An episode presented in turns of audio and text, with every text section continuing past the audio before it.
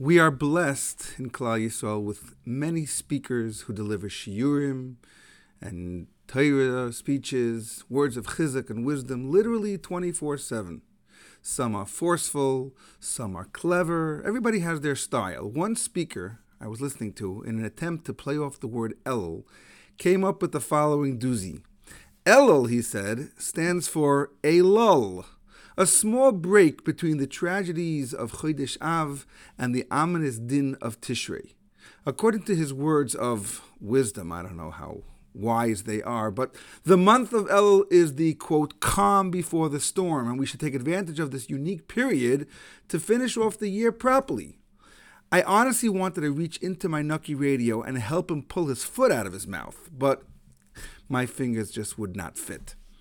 Look, as our equally clueless commander in chief likes to say, Come on, man, you can't be serious. El is a lull. It's a time to relax and enjoy the calm before we have to get up early for slichas.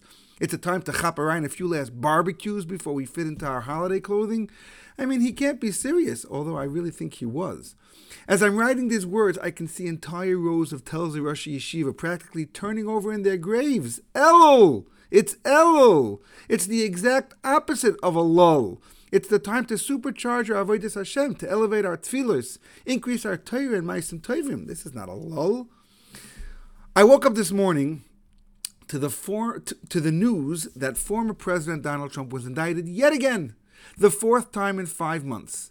The pundits on both sides of the aisle have weighed in on this. The Democrat liberals are giddy with glee as they feel that this orange man, the evil nemesis of theirs, is finally getting what he has what he has coming. The Republican conservatives, on the other hand, see this as a nefarious attempt to stunt the former president's 2024 presidential bid.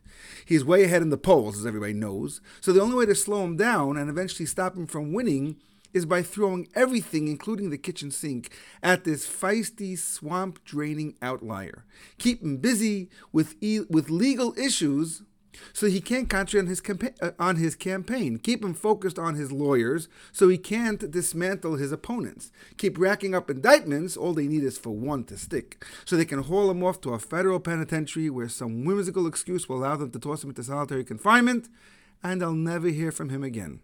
All the while, their diminished Mr. Magoo duplicate candidate, we all know who we're talking about, can bumble around eating ice cream, shaking hands with the air after he stammers his way through yet another riveting interview with the Weather Channel.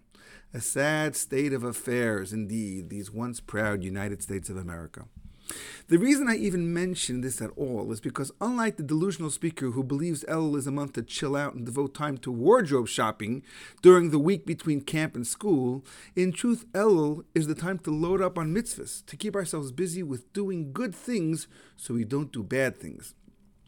I once heard a mushal from the Dubno Maggid about a country boy who grew up on a farm, and one day his father sent him to, the, to visit his uncle in the big city. Well, the wide eyed youngster was thrilled. He was so excited to see the big city, the energy, the sights and sounds of the city. He didn't want to miss one single action packed minute.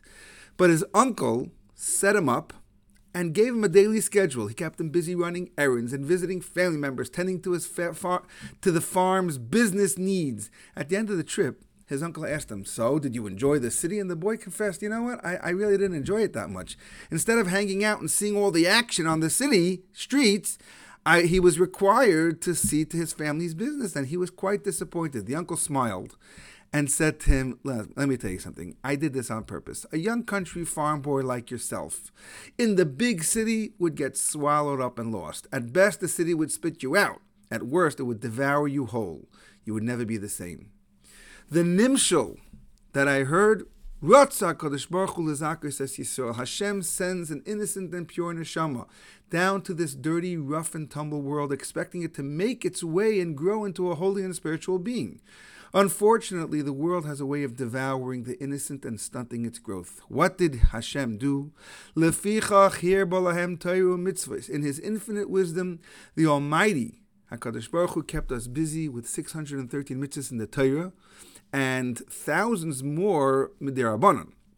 From morning till night, we are busy davening, learning, performing chesed, being mechanech our children, giving tzedakah, and doing ma'asim tovim.